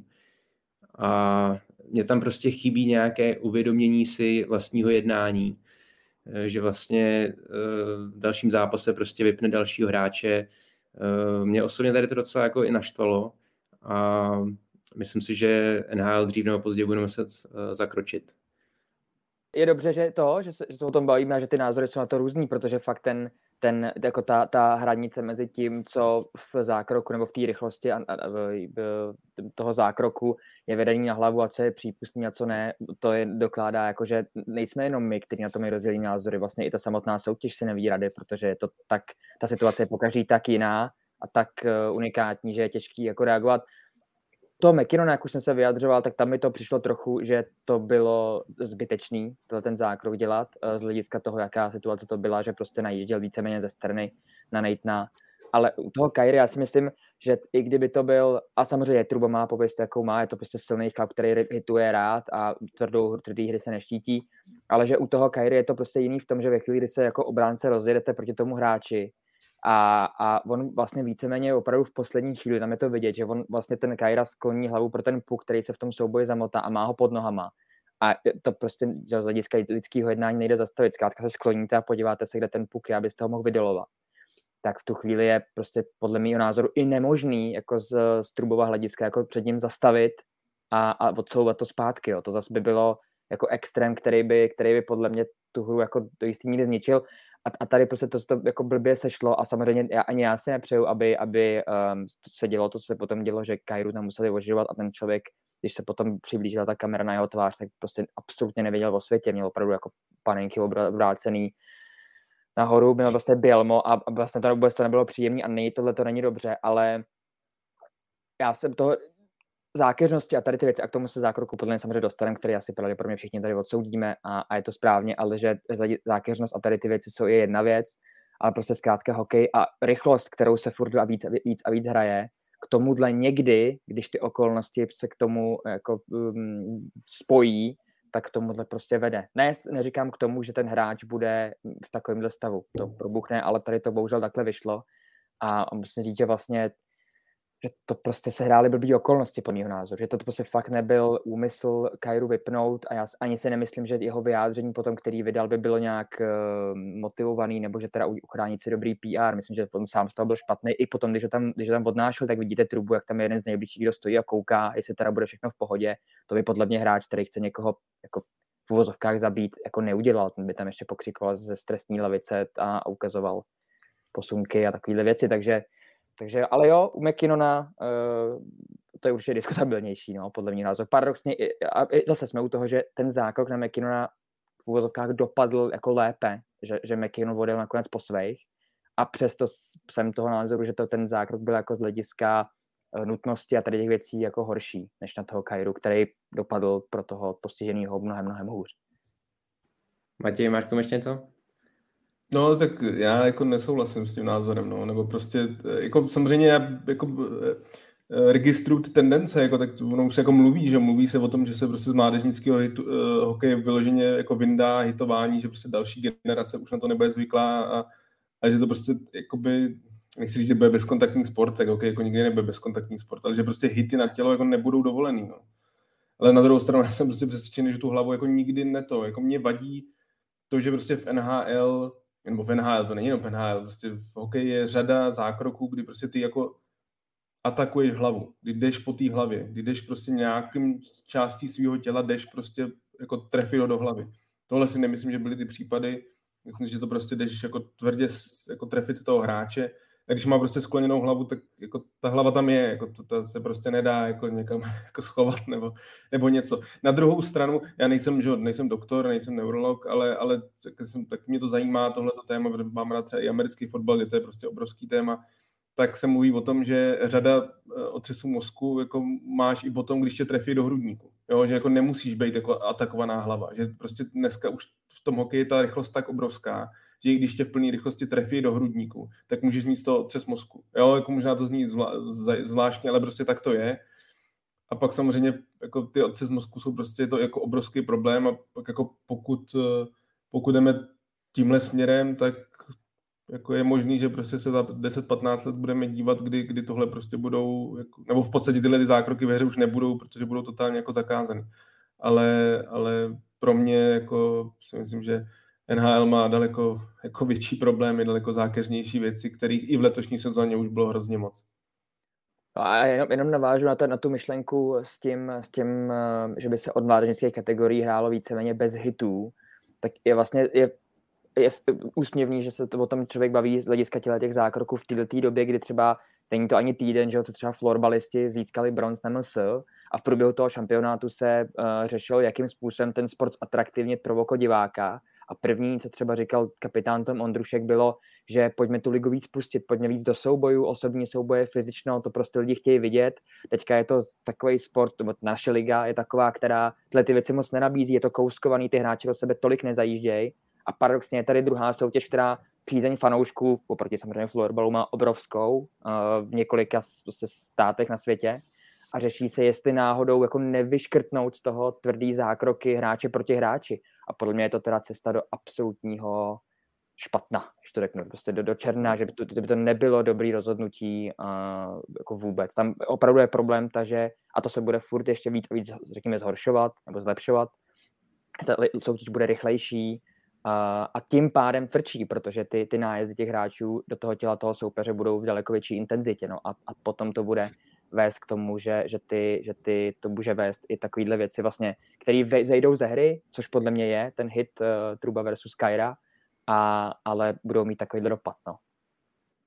Já to jenom doplním, uh, abych nebyl pochopený špatně. Já určitě jsem pro zachování hitů v hokeji, jenom si myslím, že, že tady ty uh, případy by měly být uh, příkladem pro to, uh, kdy začít uh, tento typ hitů, kdy trefíte uh, ramenem, nejdřív hlavu uh, až potom tělo, takže by měly být uh, posuzovány jako faul. Myslím si, že tady to by měl být takový první krok, který uh, trošku nabourá tady ten zavedený trend, uh, který prostě z, z mýho pohledu právě už přechází v rámci té rychlosti, o které se teď bavíme, do toho, že ty, tenhle typ zákroku bude uh, čím dál tím nebezpečnější, pokud uh, bude nejdřív uh, veden právě na hlavu. Ve chvíli, kdy hráči budou umět uh, se vyhnout tomu kontaktu s hlavou, tak uh, jsem pro zachování těch nejtvrdších hitů a, a stromů a podobně, ale, ale mě skutečně mi vadí, když, když vidím ve zpomalených záběrech, jak, jak uh, soupeř jde vlastně ramenem nejdřív do hlavy, která je třeba skloněná, ale myslím si, že hráč, pokud teda samozřejmě nemůže asi zabrzdit, ale, ale určitě může nějakým způsobem minimalizovat uh, ten kontakt nebo, nebo vůbec uh, ten hit uh, s protiráčem, aby ho prostě nepřejel jenom proto, že uh, soupeř má skl- skloněnou hlavu dole. A tady to přijde trošku uh, i takový jako srabácký, protože to prostě vidíte, že tam určitě zlomek vteřiny, kdy, kdy vy si vyčíhnete toho hráče s pukem, pak si řeknete dobře, jdu na něj, no a ve chvíli, kdy, kdy on prostě má skloněnou hlavu a vy ho prostě přejedete, že to tak jako využijete, tak tady to mi jako vadí. No. Takže uh, určitě jsem pro zachování tu, ale, ale skutečně mi jde uh, hlavně o ten kontakt uh, s hlavou. Přesuneme se teď k, k trochu jinému typu zákroku, který byl k vidění v utkání mezi Winnipegem a Torontem, do kterého se neslavně zapsali na domácí straně obránce Neil Pionk a hostující útočník Jason Spezza. Když odmyslíme fakt, že, že rozhodčím se ten zápas moc nepovedl a byli za jeho vedení hodně kritizováni, tak začněme nejdřív u Pionka. Co si myslíte o jeho faulu kolenem na Rasmuse Sandina a dvouzápasovém trestu? Matěj. Tomáši, já si myslím, že tady nejde ale dát stranou to, jak, jak rozhodčí vedli ten zápas. Já si myslím, že prostě to nemůžeš jako k tomu, co se pak dělo, to, to opomenout, protože podle mě jako ze strany rozhodčí to byl absolutně nezvládnutý zápas a vedlo to k věcem, které by pak asi nenastaly. Takže za mě, takhle, já jsem paradoxně ten zápas viděl a byl to jeden asi z nejlepších jako v sezóně, co jsem viděl, jakože ten zápas prostě byl dobrý, jako bavil mě, prostě pro boho diváka to byl prostě zábavný zápas, což jako v základní části si přiznejme je řada zápasů, kdy se člověk jako nudí. Tak to prostě je, jako těch zápasů je tak obrovské množství, že to, ale tenhle, tenhle měl všechno, byl, byl zábavný, padlo hodně gólů, byla tam tvrdost, ale pak tam byla i ta zákeřnost. U toho Pionka, takhle, já nejsem hokejista, nikdy jsem nehrál jako hokej na vrcholový úrovni a mně se strašně jako těžce hodnotí ty zákroky na koleno, se přiznám. Jo, tenhle, nebo takhle, v letošní sezóně už jich byla řada, jo, jako i český hráč Dima Jaškin prostě to poznal a, a poznal to tak, že pro něj skončila sezóna, kdy třeba zrovna já tenhle zákrok na Jaškina jsem viděl jako, jako totálně brutální, jakože to bylo prostě pro mě jako zničit toho, toho hráče, prostě nemám šanci ho trefit do těla, ale jako trefím ho, prostě nastavím mu nohu a, a jako tím ho sundám, jako samozřejmě asi nepřemýšlíte, že v tu chvíli, že by se mu chtěl přetrhávat v koleni, ale ono velmi často to tak dopadá. Byly zákroky na, na Barkova, který já už jsem třeba tak tvrdě neviděl, jako taky bylo tam koleno na koleno, ale přišlo mi to, že to, ale říkám, nejsem, tohle si myslím, že by fakt měl soudit prostě hra, nebo lidi, kteří prostě jako se v tom pohybu celý život mají to odehráno, vědí, jak v té situaci se dá zareagovat. To já ze svého pohledu říct nemůžu. Ale zároveň prostě pro mě ty, ty fauly na koleno, podobně jako ty na hlavu jsou, jako to je věc, která si myslím, že by se měla, pokud to jde, pokud to jde, tak totálně eliminovat ze hry. Ten Pionkův byl pro mě něco mezi, něco mezi ten Naješkinem a něco mezi tím Barkovem. Jo? Barkova já jsem viděl prostě mírnějc, myslím si, že to byla spíš nešikovnost Mayfielda, protože tam jako vypadalo dost, dost zvláštně. Naopak u, u Borbieckého na Naješkina, tak to pro mě byla prostě řezničina. A tady ten Pionk byl něco jako mezi. Co je ale pro mě důležitější, a to, to jsou ty konsekvence, že, že v podstatě jako nebyl za to vyloučený, protože si myslím, že to bylo na trest do konce zápasu a se nestalo, no a pak se staly věci, které mě vadí jako ještě víc, ale tam prostě musíme brát tu, tu úlohu toho rozhodčího, to nezvládl, protože pokud by to zvládnul a toho hráče vyloučil do konce zápasu, tak ty další věci, co udělal Jason Spezza, co za mě je, jako je ještě horší a je to prostě naprosto brutální. Já samozřejmě už jsem jako registroval to, že, že, že ho omlouvají za to, že prostě za dvanáct zápasů. A on je, jako on je férový, nebo vždycky byl férový hráč, jako gentleman, prostě nikdy nebyl suspendovaný. Takhle tady prostě bylo vidět, že, že, že ta, ta, ta zlost a ta msta za to, že, že prostě Pionk trefil Sandina do kolena a, a v tu chvíli vypadalo, že Sandin prostě může klidně se mu stát to, co se stalo Jaškinovi. Naštěstí ne, naštěstí to vypadá, že to bude jenom na pár týdnů absence. Tak prostě ten, ten, ten faul Spezzy na Pionka pro mě byl prostě jako to, co prostě se v té N H L jako absolutně tady už dneska vůbec nemá být. Jako, četl jsem samozřejmě zase jako názory o tom, že to byla nehoda, že spadnul. Ne, to nebyla nehoda. Ten hráč moc dobře věděl, co chce dělat. A i přesto, že je Spezza sympatiák, tak prostě měl, jako, měl, měl rudo před očima a, a jako chtěl ho trefit prostě kolenem té hlavy. A tam, tam jako pro mě to. Takže, ale zase podle mě nemůžeme opomenout to, ty rozhodčí, protože ty rozhodčí ten zápas nezvládli a kdyby Pionk tam už pak nebyl, tak by Spezza tady to neudělal. Hele, já jsem, já jsem to teda ne v, v hokejové kariéře, ale jako ve, ve florbalové, když se dále prostě nějaký vyhrocený zápasy, jako na, na třeba extralize nebo takhle a, a rozhodčí ten zápas nezvládli, což se bohužel stávalo za často někdy, tak já jsem nenáviděl tady ten jako přístup toho, že že ty uh, zákeřný a opravdu jako zlý zákroky na, na soupeře by se tímhletím dali jako omluvit. Že tady, tady s Matějem nesouhlasím s tím, že, že se musí jako přilídnout k tomu, jak ty, ty rozhodčí vedou. A může... pro, pro, pro, pro mě, Honzo, že to skáču. Ne, já to myslím tak, že by to jako k tomu nedošlo, ale rozhodně to neomlouvá Spezzu. Jako ta reakce, ta reakce prostě není absolutně, jako to je prostě brutální faul, který jako nemá omluvu. Tam jenom to říkám, že by k němu jako nedošlo. Ale vůbec jim nemluvám, toto pro mě ten trest jako pro něj je, je absolutně adekvátní. Já se přiznám, že jsem čekal i vyšší. Já pro mě to byl no, prostě jako nejbrutálnější faul v sezóně. Jo, jo, souhlas. souhlas. Já jsem, já chtěl jsem jenom říct, že vlastně to, že nevy, nevyloučili Pionka, je samozřejmě absolutní nonsens, protože podle mě ve chvíli, kdy uh, ten hráč uh, se prostě bojí toho, že ten hráč, uh, takhle trefíte hráče, který proti vám jede a máte strach, aby vám neujel, že vás prostě objede, tak tam tu nohu necháte a děj se vůle boží.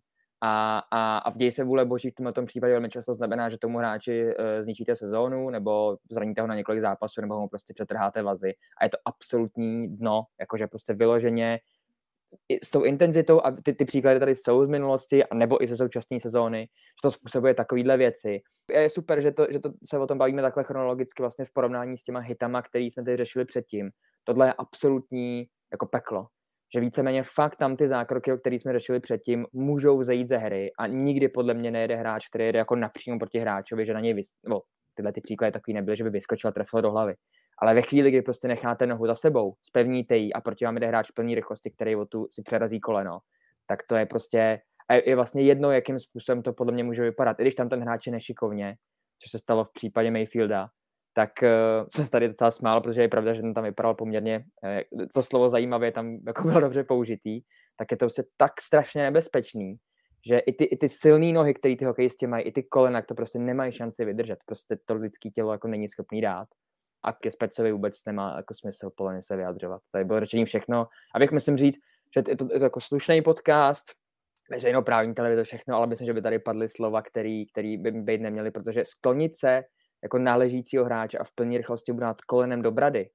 Je podle mě, jako to, to, to není reakce, která by ospravedlňovala jakýkoliv zákrok na vašeho spoluhráče. Prostě není. Jakože, když opravdu hráč leží a, a absolutně netuší, co se okolo něj děje a byl to zrovna Pionk, tak to prostě vyšlo a on opravdu, opravdu jako nespad. Prostě zkrátka se sklonil a v plné rychlosti mu kolenem najel do hlavy. Sorry, prostě. Ty máš dostat jako patnáct zápasů, prostě deset zápasů a je mi úplně jedno, že, že Spezza je, je do téhle doby byl, řekněme, čistý, nebo že je prostě považený z slušného chlapa. Tady jako nešlo jenom o, o hráčskou kariéru u toho Pionka, tady šlo jako vyloženě podle mého názoru opravdu jako fungování jako člověka do konce života. Prostě do běho v téhle rychlosti trefíte. Bavíme se o tom, že, že otřesy mozku může, může způsobit náraz do hrudníku. Tak co může způsobit v plné rychlosti náraz kolena do brady? Jako prostě nonsens, absolutní nonsens a, a, a to, co se... A i mě, i mě vlastně přišlo, že z následné potyčky ten Spezza přišel, vyšel jako, jako nijak, ten se tak jako v klidu odbruslil, potom vlastně se do ní ani moc nezapojil, což mě tro, trochu jako rozesmálo, pak si v klidu odjel na střídačku, protože podle mě, kdyby někdo z těch spoluhráčů jako tam viděl, tak podle mě tam je naprosto, naprosto jako adekvátní reakce, že ho někdo vyloženě jako vyzve na totální potyčku a, a, a z ničího, protože tohle to je, to je největší, podle, jedno z největších jako špinavostí, který jsem v N H L nebo vůbec hokej viděl, podle mě. A to byl právě ten zákrok, když se na tom jako na YouTube prostě kouká člověk zpětně a přibližuje se, tak prostě křičí, vlastně jako plácá do stolu a říká si, co to má znamenat, jako, že to je, to je špatně a jako mrazilo mě, musím říct, že mě mrazilo a, a to, to, že potom Pionk vlastně jako kroutí hlavu a odjíždí, odjíždí z ledu na střídačku, ten pro mě vůbec nemá kroutit hlavou, ale měl by tam někde klečet v rohu a vlastně se jako modlit k Pánu Bohu, že vůbec může odjet po svých, protože, protože to taky nemuselo takhle dopadnout. Hrozný. Pro mě jenom úplně malý dodatek, jenom že že bylo stejně jako zvláštní, že když jsem pak třeba jako dával na Twitter ten, ten zákrok, tak se našlo řada lidí a jako lidí, kteří se pohybují kolem hokeje, kteří jako chodí na zápasy, píšou o, články o, o tom, tak mi napsali, že to byla nehoda. A to pro mě bylo prostě taky, jsem říkal, Marie, jako když už vemu to, nebo, nebo to, jo, jako zase omlouvali, že kdyby tam nebyl, já říkám, kdyby tam nebyl, Pionk tam být neměl, ale prostě tady se to jako nemůže omluvit, jako to prostě, jako tam, ne, tam není ani jedno procento, jakože toho, že to mohla být nehoda. Jako lidi, jako... který, který tvrdějí, že, že Spezza jako spadnou, nebo takhle, kdy se naposledy stalo, že pět Spezza najíždí do, do, do pásma a spadne. Jako kdy se to stalo? Jako takovýhle bruslař, takovýhle elitní špičkový hráč, že by jako jen tak z něčeho nic spadnul a najednou tam byl tyho Neil Pionk, který zrovna pár, pár sekund předtím udělal tuhle týmu spoluhráči. Wow, to je ale několik jako náhod za sebou. Samozřejmě jasný čistý úmysl ho trefit. Jako to, prostě to, to vidí jinak, tak to podle mého názoru opravdu vidí špatně. A, a jako mrazilo mě, prostě mrazilo mě. A pak, když člověk vidí v dnešní době samozřejmě ty zpomalený záběry do všech možných úhlů, tak to je prostě ze spoda, trefenej, do brady. Jak říkám, hrozný, no, hrozný. Já nemám co dodat, no. Tady ty zákeřní zákroky, ty se musí tvrdě trestat a mělo by to být takový varování pro ostatní, no. Tohle, tohle nemá prostě s hokejem nic společného a tady bylo jenom vidět, že, že ve Spezzovi bouchly saze za tu frustraci předchozí, takže uh, myslím si, že o nějaké odplatě uh, nebylo pochyb a, a ten úmysl tam byl, tam byl zřetelný. A nebo mě ještě, mě ještě napadá, že jako N H L je takovýhle jako záležitostí plná, že prostě někdo udělá nějaký zákrok v rámci hry, prostě špatný, špinavý nebo na hvězdu týmu, tak si to s tím prostě teda vyříkej, ale jako pěstně vem se ho do pěstního souboje, vyzvi ho na bitku, to v rámci jako nepsaných pravidel N H L respektují naprosto všichni, ale nikdy v historii se nestalo pravidlo, že by se reagoval tím, že najedeš kolenem do ležícího hráče do jeho hlavy. To prostě, ještě předtím, když podle mě stejný lidi, kteří na ten hokej koukají, by se u těch předchozích jako hitů bránějí hlavně, ať jako netrefujou uh, toho, hlavu toho soupeře. A myslím si, že to je jako taky logický pohled, ale u tohohle případu obhajujou, že to je přece v pohodě, že jako nehoda a že prostě se musel pomstít. Rozhodně se nemůže, nemů, jako nemusíš pomstit tím, že najdeš v plný rychlosti kolem do hlavy. Prostě tak to je. Já nechci tuhle debatu posouvat, protože jsme tady byli další půl hodiny, ale co je jako vlastně úplně největší problém je, je práce George Perose, jak, jak prostě suspenduje a nesuspenduje ty hráče, jako na ty zákroky. Když se podíváte na všechny ty zákroky, tak když tady třeba říkáme, a to se shodneme, a nemyslím si, že to jako, že jsme Češi, že to jako z českého pohledu, ale že třeba ten zákrok na Jaškina byl prostě brutální. A ten hráč nebyl suspendovaný ani na ten zápas. Jo, na Dautyho to, to, to samý, taky se jako myslím hodně zákerný zákrok. Teď Pionk byl na dva. Já si myslím, že po právu, ale spíš chci říct, že, jako ty, jak to, že ty hráči před ním nebyli. Jako když si myslím, že Borvěcky na Jaškina byl jako ještě brutálnější zákrok, nějaký jasný řezničina a nebyl. A to je prostě problém, jako to je asi současně největší problém N H L. Je, že člověk nikdy neví u té suspendace, jaký budou. Jako prostě já vůbec netuším, nebo dokonce ani nevím, jestli bude suspendovaný ten hráč nebo nebude, mám na to nějaký svůj názor, ale často jako úplně jinde než, než názor George Perose, což si myslím, že v minulosti, kdy třeba ved disciplinárku Brendan Shanahan, tak ta jeho práce byla výrazně kvalitnější a člověk měl jako mnohem víc jasno. Teď v tuhle chvíli já vůbec jako nevím a, a říkám, ty zákroky ne, neubejvá. A tím, že já jsem, jsem i přesvědčený, že tím, že tyhle ty tresty jsou tak jako podle mě menší, někdy jsou vůbec, Tak, tak ty zákroky ale ubejvat nebudou, protože prostě tím hráčům to prochází. Hmm.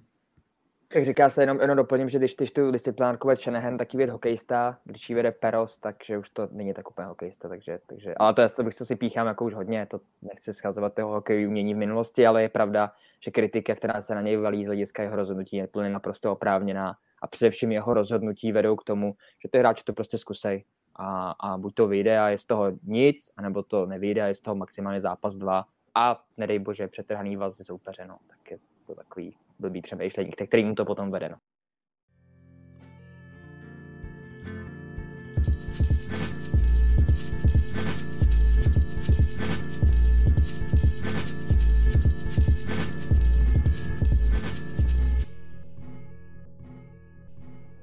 Na závěr dnešního podcastu se musíme zmínit ještě o dvou velkých událostech. Tou první je další milník brankáře Marc-Andrého Fleuryho, k kterému se tedy vracíme, jak bylo slibováno, který jako třetí golman v historii po Martinovi Broderovi a Patrikovi Roy pokořil metu pět set výher v základní části. Honzo, je to pro tebe další argument pro to, aby byl Fleury uveden do síně slávy po konci kariéry, nebo se řadíš spíš do té skupiny lidí, která není o jeho volbě sto procent přesvědčená? Já jsem sto procent přesvědčený. Jsem i jeden z těch, který, který, u kterých jako je Fleury oblíbený. Mám ho v oblibě, patřím jako k většině N H L. A ne, pokud se dostanete do, do, do skupiny tří brankářů v historii, kteří vychytali pět set uh, vítězství, tak já, ta diskuze podle mě je potom docela bezpředmětná. No. Navíc jsou tam Stanley Cupy, uh, olympijské, olympijské vítězství, kterým samozřejmě jako nepřispěl vyloženě silně na ledě, ale ale uh, i z hlediska jeho charakteru, co do, co do ligy přines a, a, a jeho schopnostem, jednička draftu podle mě roku dva tisíce čtyři nebo tři, jestli se nepletu, uh, tak uh, samozřejmě taky vás neopravňuje k tomu být v síni slávy, ale myslím si, že ta diskuze je, jak říkám, bezpředmětná. No. Jsou tři golmani, ty si tady vyjmenoval, který jsou jako absolutní legendy tohohle sportu a, a tam není, není o čem, no. Jo, já můžu jenom souhlasit, já si myslím, že je to bez pochyby, že bude, že no, prostě jako v budoucnu nebo v krátké budoucnosti, myslím, že Roberto Longo se dostane do síně slávy a, a, a golmani jako Lundqvist, jako Fleury, jako Price si myslím, že jsou prostě jasný v této generaci, navíc prostě i to, že vyhrál tu cenu pro nejlepšího golmana v třiceti šesti letech, jo, je, je, je další, že prostě ta jeho dlouhověkost. Říkám, u Fleuryho je vlastně jediný to mínus, že má prostě občas ty momenty v tom playoff, jinak je to excelentní golman po celou dobu kariéry. I to, že prostě takový sympatiák, jako i to přidá, protože si musíme přiznat, že je řada hráčů, který si myslím, že by v dnešní době v síni slávy byli, ale to, že třeba mají nějakou jako černou minulost mimo let, je kvůli tomu jako, kvůli tomu se tam nedostali, tak Fleury je úplně jako naprostej opak, tam ty, všichni ty hlasující jako o něm budou mluvit jenom v superlativech, takže za mě, za mě je úplně jednoznačný. K tomu jenom připomínku, že, že my jsme, když jsme v minulosti tady, tady doma natáčeli video naše prostě předchozího Q pořadu, který už teďka není, tak jsme právě řešili díl, kde se řídila, řešila síň slávy a sestra nás potom slyšela, šla za mnou a ptala se mě jako, kdo teda se do té síně slávy dostane. A tak říkám, že jo, že Fleury se do síně slávy dostane, podle mě. Tentokrát, to je jako naprosto jasný. Já si jenom vybavuju, že v minulosti ještě teda možná předtím, než, než šel do Vegas uh, Fleury, tak uh, že se hodně, hodně políželo na to, že, že hrál za Pittsburgh, kterému se tehdy dařilo, že, že měl silný tým a, a že vlastně tomu mělo jakoby škodit v tom náhledu uh, výjimečnosti, ale myslím si, že, uh, že ten tým by nebyl tak úspěšný nebýt právě Fleuryho, takže uh, myslím si, že tady ten protiargument uh, je, je podle mě lichý a, a si ty výhry musíte vychytat a nejde to o tom, že nebo není to jenom o tom, že, že vás táhne, táhnou spoluhráči v poli. No, když jsme ještě uh, u brankářů, tak bychom vlastně měli zmínit uh, jednu z posledních novinek, uh, a to uh, zdravotní stav Bena Bishopa z Dallasu. Uh, dlouholetá jednička Stars oznámila, že musí s profesionální kariérou předčasně skončit kvůli uh, těm komplikovaným problémům s kolenem. Takže nakonec se ukazuje, že, že ta opatrná strategie Dallasu, který si ponechal čtyři brankáře na soupisce do této sezony, se Stars vyplatila. Co říkáš, Matěj? No, tak, asi jo, no, asi Asi jo, já se přiznám, že, že pro mě bylo docela překvapení, hlavně z, z kraje sezóny Brandon Holtby, jakou porci dostával zápasu, jako čekal jsem, že to bude spíš ten spíš náhradník. No. Na, na druhou stranu Anton Chudobin skončil na waiveru a, a nakonec asi nejlíp z nich všech se, a to jsem právě naopak čekal, se jeví mladý, mladý Jake Ottinger, který si myslím, že je prostě budoucností v brance, v brance Dallasu.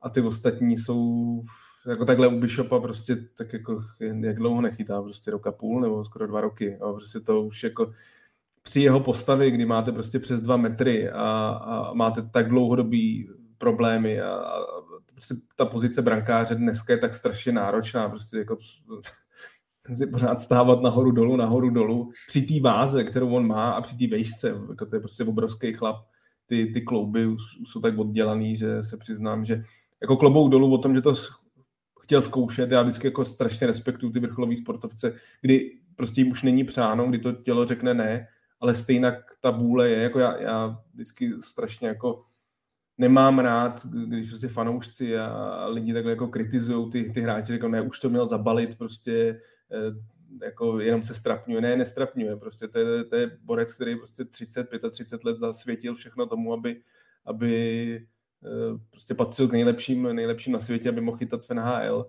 a když, když prostě vám to tělo jako řekne ne, tak vy to zkoušíte, budete to zkoušet, no, ale jako samozřejmě jako jednou prostě, jednou na to dojedete, ale já mám respekt za to, že to prostě zkusil, nebo že to zkoušel, že, že ta vytrvalost tam byla, ale, ale tělo už, už, už řeklo ne. Já jenom doplním uh, situaci Antona Chudobina, ten teda prošel waivers a skončil na farmě, no a tady je krásně vidět, jak je ten hokejový život vrtkavý, protože uh, loni dotáhl Dallas do finále Stanley Cupu a, a A teď je, teď je na farmě a vzhledem teda k jeho nelichotivým výkonům je teď teda číslo tři v organizaci Stars. Uvidíme, jestli se zase vyškrábe nahoru a, a ten jeho osud se zase stočí do N H L. No a tou druhou událostí byla určitě paráda Trevora Zegrase z Anaheimu, který utkání proti Buffalo nevídaným lobem zpoza branky vybídl Sonnyho Milána ke skorování ze vzduchu. Tak co jsi na tady ten kousek říkal, Honzo? Bomba. Naprostá bomba. Jako k tomuhle momentu se dostali i lidi, kteří s hokejem ne, že nemají nic společného, ale aktivně ho nesledujou. Uh, absolutní pecka. Uh, musím říct, že jako těma názorma, který se vyrojili z úst um, určitých lidí, že to degraduje ligu a soupeře, jako absolutně nestotožňuju. Podle to je absolutní nesmysl. Uh, měli jsme na to v redakci docela zajímavou debatu, uh, kde kolega Luboš Brabec říkal dobrý point, že třeba s tím porovnáním uh, Hertla, který tehdy dal gól na osm dva, mám pocit, uh, tím, tím na tom nájezdu mezi nohama, že to je trochu něco jiného, uh, že to jako dobře pochopit, že některým hráčům se to jako nelíbilo a že mu pro, podle něj pravděpodobně v kabině vysvětlili, že že by se to za takovýhle stavu, takovýhle věci, že se prostě nedělají, že to je jako nepsané pravidlo, ale že samozřejmě všichni chápu, že to je mladý kluk, který vtrhnul do ligy a byl plný elánu, ale tohle to je prostě za, za vyrovnej zápas, naprostá bomba, jako, jako chrochtal jsem blahem, pecka úplná. Je nutný podotknout, že prostě to, to video mělo snad schlídnutí kolem padesát milionů, že se fakt jako dostalo k lidem, který by o hokeji, který hokej by se nezajímá. Jo, a takhle, takhle dokonce jsem někde čet, že i Michael Jordan si pak se Zegrasem prostě vyměnil několik zpráv, jakože, že byl z toho úplně nadšenej. Jo, a asi to ne, jako nevím, nevím, jestli z minulosti, že by Michael Jordan byl nějaký velký fanoušek hokeje. Jo, jako prostě dostalo se to tam, kam by, by se asi hokejová akce nedostala. To je na tom obdivuhodný. Souhlasím s tím, že já se netajím tím, že mám Torce rád, že Tortorella je jeden jako prostě, že si myslím, že to, nebo takhle myslím, já jsem přesvědčený a samozřejmě výsledky o tom mluví, že to je jako skvělej coach, prostě jeden z nejlepších vůbec amerických coachů v historii. Na druhou stranu ten názor prostě byl, byl naprosto šílený, jako vůbec jsem, přiznám se, že, že mě to jako mrzí, protože já jako často bráním a, a rozumím, že některé věci třeba, v jakým hokej se vybíjí, že se mu nelíbí, že, že prostě to, ale v tomhle tady byl úplně mimo, jako když řekl, že by pak šel za tím hráčem a šel by mu jako, ho jako pokárat, že to, to mi přišlo vlastně úplně nejšilenější, jako že by kritizoval svýho hráče za takovou genialitu, to ne. Pak je můj osobní názor, a to je jako čistě můj, a tam asi možná mluvím jako dinosaur trošku, že jako bylo to, byl to skvělý moment, ale není pro mě jako z mýho prostě pohledu, jako se někomu líbí tohle auto a jinému tohle auto, tak můj jako typ gólu, že bych jako, já vůbec těch jako Michiganů, mě, já z toho tak nadšenej nejsem, mě to jako nepřijde zas tak, zas tak skvělý, já prostě mám radši jako to, co předvání McDavid, jo, nebo, nebo Anaheim asi dva zápasy předtím, kdy prostě si vyměnili tři, čtyři hráči prostě v rychlosti puk od, se svýho obranného pásma až to a, ta, a, a ten třetí dával prostě gól na druhé straně do prázdné brány během dvou, tří sekund. To je pro mě víc, takové góly mě se líbí, ale to je jako čistě můj pohled. Ale jako co se týče reklamy pro ten hokej, je to samozřejmě neuvěřitelný a myslím si, že takových momentů bude přibývat. Nesouhlasím s tím, že to je ojedinělá věc, která se nebude opakovat, protože když se bavíte s trenérama nebo s agentama mladých hráčů, tak dneska hráči ve třinácti, čtrnácti, patnácti, šestnácti letech tyhle ty věci okoukávají a fakt ty mladí kluci tohle umějí. Takže až se budeme teď dívat na dvacítky, mě by vůbec nepřekvapilo, kdyby na mistrovství dvaceti letech něco takového byly. Těch, těch pokusů o Michigan bude přibývat. Ono už přibývá, už jako není to teď zase Svečníkov, který taky jeden gól už takový dal, tak to zkoušel, nepovedlo se mu to, ale myslím si, že tyhle těch věcí bude přibývat. Takže prostě je to trend, jako tomu se neubráníme a já samozřejmě s tím jako vůbec problém nemám. A přiznám si, že jsem jako, ač, ač mám Tortorellu rád, tak, tak tohle prostě byl jako hodně zpátečnický názor a vůbec se nedivím, že to vlastně v podstatě nikdo ho nebránil, jako ani lidi, kteří s, jako s ním sympatizují a vědí, že to jako asi někde vevnitř je to prostě dobrý chlap, tak, tak tady ho vlastně nikdo nebránil. Tady v podstatě řekli, ne, hele, tak jako v tuhle chvíli působíš jako úplně, jako prostě tohle je trend a tudy to půjde a a tady prostě jako bát, jako pro mě bylo nejhorší to, že by fakt šel za tím hráčem a jako káral za to, že vlastně jako dal gól a ještě, že myslím, že to bylo nula nula, ne, nebo nějak, že to byl vyrovnaný stav, no, prostě toto. U toho Hertla, já si pamatuju, že i u toho Hertla tehdy já jsem byl takový, když to, jo, tak to byl Don Cherry, no, tak to bylo, to bylo úplně, kdy prostě on byl první vlastně, kdo ho kritizoval za ten, za ten, zase berme to, že to byla věc, která byla osm let zpátky, tak zase ten hokej už se za tu dobu nějak posunul.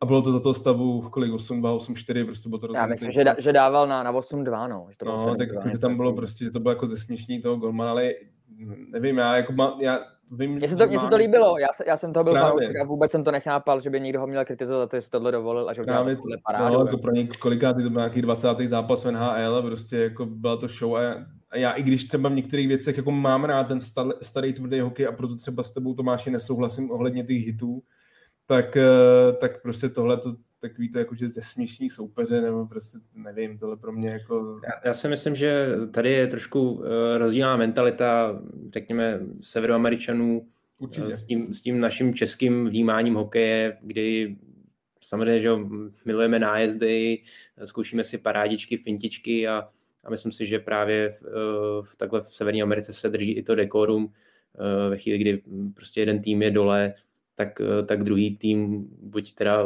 ubere z plynu, nebo prostě už, už uh, nepřilévá ten, ten olej do ohně, do těch rán. Takže uh, myslím si, že tady, tady je trošku jiná mentalita a proto my asi jsme nedokázali pochopit uh, ten případ uh, Hertl, uh, kdy, kdy my jsme to vynášeli do, do nebes a, a v Severní Americe se, se na to spíš dívalo, že, že to bylo zesměšňování soupeře. A právě, jak si říkal Matěj, že tady je ten posun, tak, tak myslím si, že tady to je krásně vidět u toho Zegrase, kdy kdyby se tady to stalo v roce dva tisíce čtrnáct, tak, tak by se na to dívalo jinak než, než teď. Teď se to, teď se to bere hodně pozitivně a, a z mnoha důvodů, který, o kterých jste už mluvili a, a myslím si, že, že to je tak dobře, no, že, že N H L se tady tomu taky proměnila a uh, už, už to není braný jako za, uh, za nějakou degradaci hokeje nebo, um, nebo třeba soupeře. No. Ale já jenom, já jenom řeknu, že, že to vnímám úplně stejně, myslím si, že to taky bude přibývat, že to je stejný jako, jako z hlediska toho Michiganu, který když se poprvé ukázal na, na, špeš, na špičkový úrovni, že může fungovat, tak se víc a víc hráči jako snažili o jeho, o jeho aplikaci. A, a to stejný je teďka podle mě, bude u tohohle s tímhletím jenom. Já musím říct, že za sebe to vnímám uh, úplně stejně jako nějaký třeba taktický věci, které vymýšlejí analytici nebo trenéři. Že když oni přijdou s nějakým, ať už nebo past ve středním pásmu, nebo že, nebo že o nějaký jiný speciální jako model, jakým způsobem napadat a zahánět soupeře do kouta a získávat puky a aplikují to a ono to funguje potom v těch zápasech a fakt vám to jako dá ten, tu výhodu k té výhře. Tak já tohle vnímám úplně stejně, že prostě tohle to je typ věci, která, když se dobře zahraje a mají dva hráči naučenou a vědí o tom, tak on to zkrátka přinese gól a, a o tom přece jako ta hra je. A, a takže já to vlastně nero, příjemně často se to jako rozděluje. Je to samozřejmě víc vidět, což o čem mluví i ten, ten jak říkal Matěj, ten počet těch zhlédnutí na tom, na tom YouTube. Je to samozřejmě víc vidět, co to branky, pod tím se hokej hraje, ale jako ze svého pohledu to vnímám stejně jako jo, taktická, taktická nová varianta napadání, bránění, pasti ve středním pásmu, jak jsem říkal, jsou věci, které pomáhají k výhrám a tohle konec konců taky, takže, takže jako nemám vůbec problém s tím, že uh, se tohle bude objevovat a vlastně nad tou kreativitou těch hráčů jako musím říct, že smekám, že to prostě jako napadne, že to udělá v tu chvíli, prostě, že se, se jako propojí, oni jde váží, on tam plácne ten Milano, klobouk dolů. Jako. Ještě úplně poslední dodat, jak je důležitý, že prostě oni všichni se zlepšou, všichni hráči jsou kreativnější, to, ale zlepšou se i ty golmani, jo? Jako prostě jsou pořád lepší a lepší a dát gol dneska je nejtěžší, co kdy bylo, jo? Prostě a, a vy musíte přicházet jako s novýma metodama, protože jako prostě dávat góly není, není jednoduchá věc a, a, a je, je to naprosto přirozený, že prostě budou zkoušet nové věci, že, že prostě budou, proto, jsem, proto nesouhlasím, ten, ten názor jsem tak jako často čet, že to je jako ojedinělá věc, která teď byla, jako zase se nebude nikdy opakovat, já tomu si nemyslím, já si myslím, že prostě navíc jako tomu hodně napomohlo to, že prostě bránění Buffalo bylo taky dost pofiderní a myslím si, že když prostě takové situace se, nebo když v tu chvíli bude k tomu možnost to udělat, tak si myslím, že takových možností, nebo takových situací bude přibývat a, a, a co se týče toho Michiganu to úplně, tam se jako myslím, že to bude víc a víc hráčů jako zkoušet, protože zase na druhou stranu, když se vám to povede, jako povede tak ten golman je bez šance, jako. Tam, jako když se vám to prostě povede, to jako trefit do toho rohu, tak ten golman to má prostě ohromně těžký, jako vy stojíte za ním, že jo, jako on, on tam nevidí prostě. A, a takže si myslím, že tohle to tam je dobrý, že on vlastně, ten Milano není řval, že jo, Michigan, Michigan, jakože to zkusí a on teda prostě, když viděl, že Milano je absolutně nebránitelný, že prostě sám před golmanem nikdo, tak mu to takhle poslal a pak samozřejmě je to i o tom Milanovi hodně, že, že prostě ta, ta koordinace, to, ta okoruka, že prostě fakt dokáže to prostě sklepnout. klepnou té branky a zase golman prostě jako co s tím má dělat, to je prostě nechytatelná věc. K tady tomu, že se to bude opakovat a bude se to dít častěji, nahrává i to, že jako myslím si, že je úplně jasný, že, že druhý den mladí, mladí hokejisti si to hnedka zkoušeli na tréninku, tady ty věci, tady ty, tady ty finty, takže uh, tam se to hnedka strašně nabalí a, a jak, je to, jak, to, jak je to populární na sociálních sítích, tak, uh, tak už, je to, už je to všude.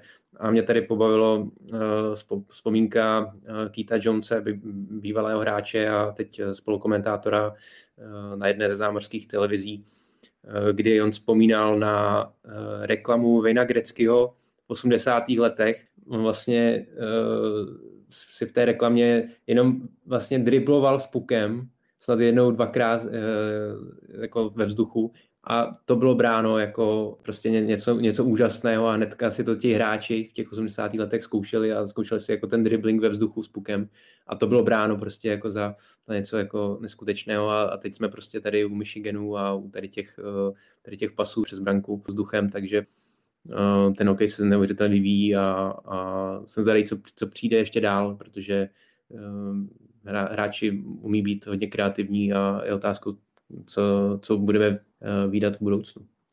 Já ještě na závěr úplně využiju dotaz Tomáše Vambery, který se právě ptá na Anaheim, co říkáte na formu Ducks a jestli jim to vydrží.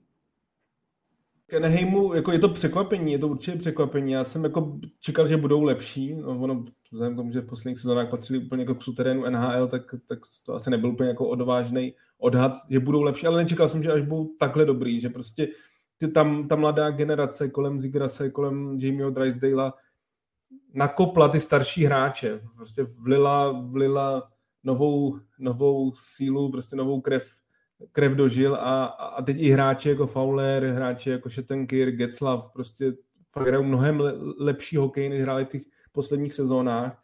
A je tam jako zajímavý mix, mají samozřejmě skvělýho golmana Johna Gibsona, i když myslím, že teď je zraněný z nepletu. U Anaheimu jediný, co je, a to je prostě taky jako daň za to, že je mladý tým, že oni mají hodně série, myslím, že jsem se koukal, tak měli v sérii šesti proher, pak snad vyhráli osmkrát za sebou, jo? Že mají takový, jako je to hodně nahoru dolů. Ale myslím si, že to určitě tým, který prostě do poslední chvíle bojo, bude bojovat do playoff. Teď tam v pohodě je, že jsou, jsou týmy jiný, kteří řeší problémy. Bavili jsme, mluvili jsme tady já jsem tady naznačoval, že krásný góly Conora McDavida, ale Edmonton prohrál šestkrát za sebou, jo, takže tým, který prostě, vím, že tady Honzův kolega minule, Pavel Ryšavý, říkal, že jim věří na Stanley Cup a už se zase začínají propadat, zase tam prostě ta, ta, ta branka. O kom to říkal, o, o Edmontonu? O Edmontonu. No, Edmontonu. To, to dostal hrozný kartáč, to je, to je blázen. O Edmontonu, že, že, že, bude za, že bude v červnu slavit Stanley Cup, tak jsem říkal, no nevím, prostě pořád tam mají ty problémy bránce a ty se zase teď ukazují. To Anaheim právě nemá, jako pokud John Gibson bude zdravý, tak je to samozřejmě elitní golman a s tou mladou krví a, a s tím, že to byli na Himu jedince, by bylo dobré, aby tam začali taky chodit trošku lidi, protože během toho období, kdy se jim nedařilo, tak ten zájem o, o hokej tam hodně upadl. Tak doufejme, že tam zač, zase začne, protože ten tým je zábavný. Je zábavný na něj koukat právě díky těmhle těm mladým hráčům a pak i hráči jako Getzlaff a tak, jako, jako pořád Getzlaff je prostě geniální hokejista, ale už asi prostě té energie mu moc nezbývalo, takhle si myslím, že že vedle těch mladých prostě musíme samozřejmě troje tady ho zmínit, protože to je taky, že ta jeho v té letošní sezóně snad devatenáct zápasů s bodem, jo, prostě hráč, který si udělal jméno na juniorském mistrovství světa, teď velký, mluvilo se o tom, že pojede za Američany na olympiádu, což by před pár měsíci asi nikdo nečekal, samozřejmě zase jsme u toho, jestli pojedou hráči N H L, ale těch příběhů v Anaheimu je hodně a ten tým, ten tým, jako je to tým na vzestupu určitě.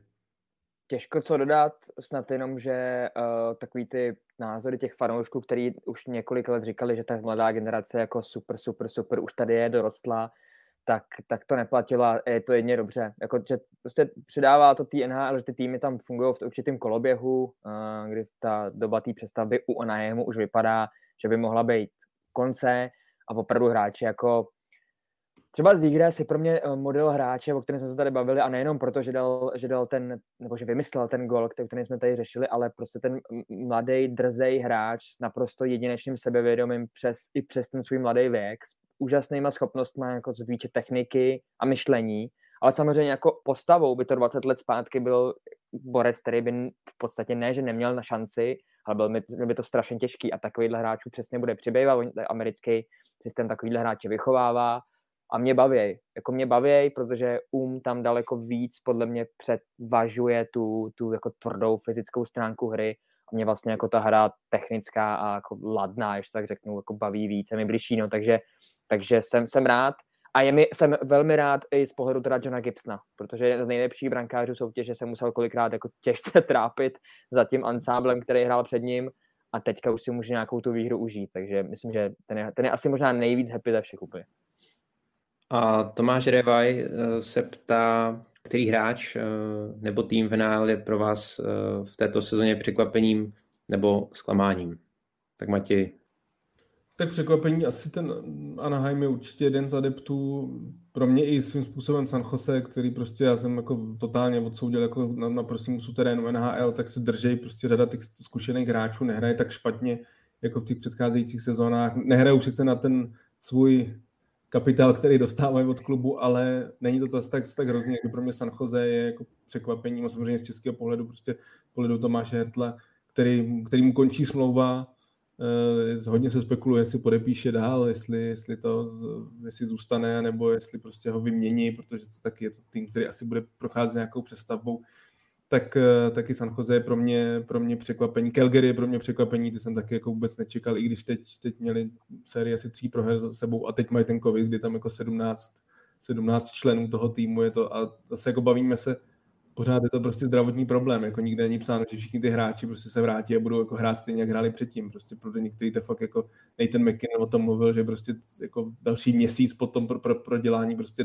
nebyl, ne, nehrál v takové formě, jakou by si představovala. Ale, ale, ale tak, tak, tak se to bere, no, protože tě přerušu, že mám pocit, že, že lidi to tak vnímají. No tak je na covid hmm. protokolu, tak za deset dní bude zpátky a bude normálně hmm. hrát, ale tak to není, že jo, ta věc je jako není, fakt závažná hmm. a, a má následky, no. A pro mě jsem tě přerušil jenom. Ne, v pohodě, ale přesně tak jsou hráči, kteří prostě řeknou, že jo, mohl jsem, mohl jsem klidně hrát, prostě jenom jsem seděl u televize a koukal jsem na hokej a, a pak prostě za deset dní nastoupím a jsou stejný, ale jsou hráči, kteří říkají, že prostě fakt měsíc potom prostě ta výkonnost je, je padesát procent.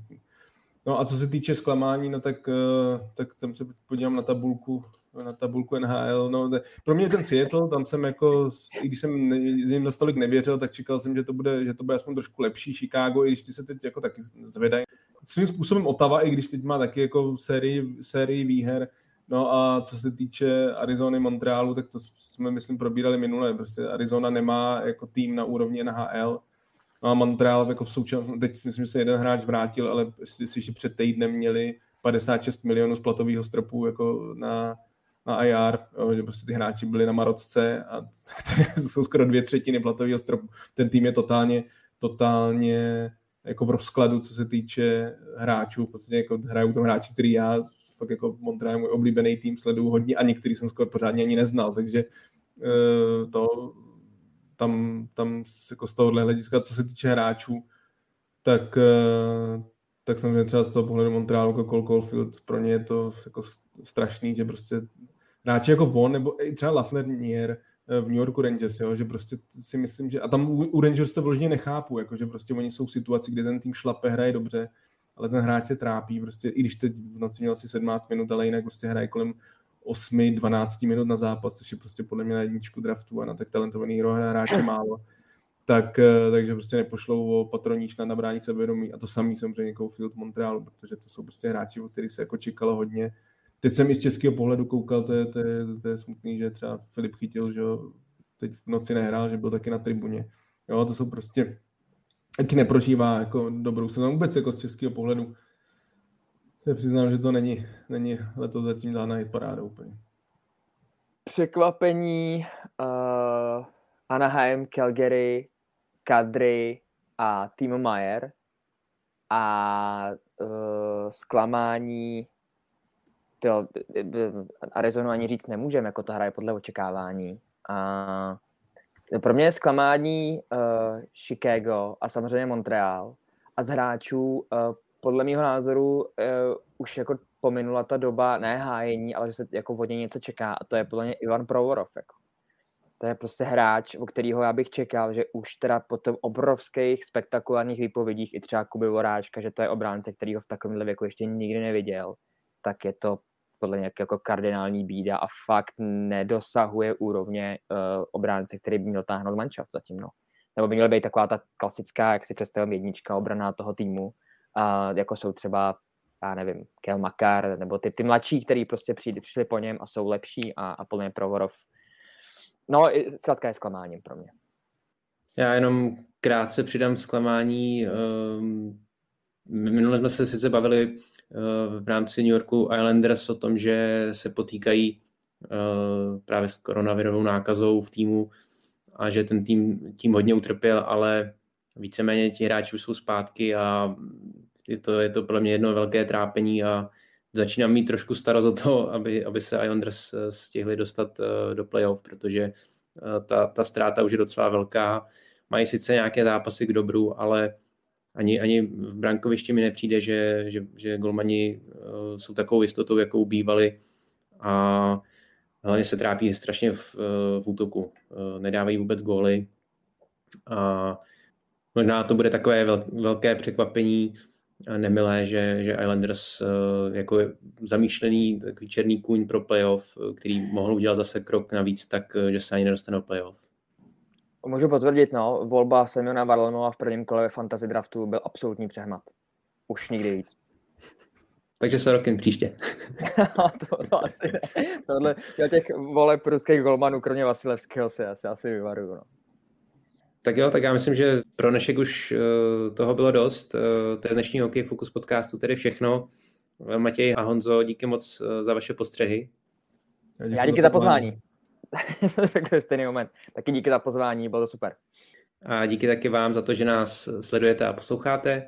Připomínám, že naše podcasty najdete na webu č t sport tečka cz, ve všech podcastových aplikacích nebo na YouTube. Tak se mějte fajn a někdy zase příště.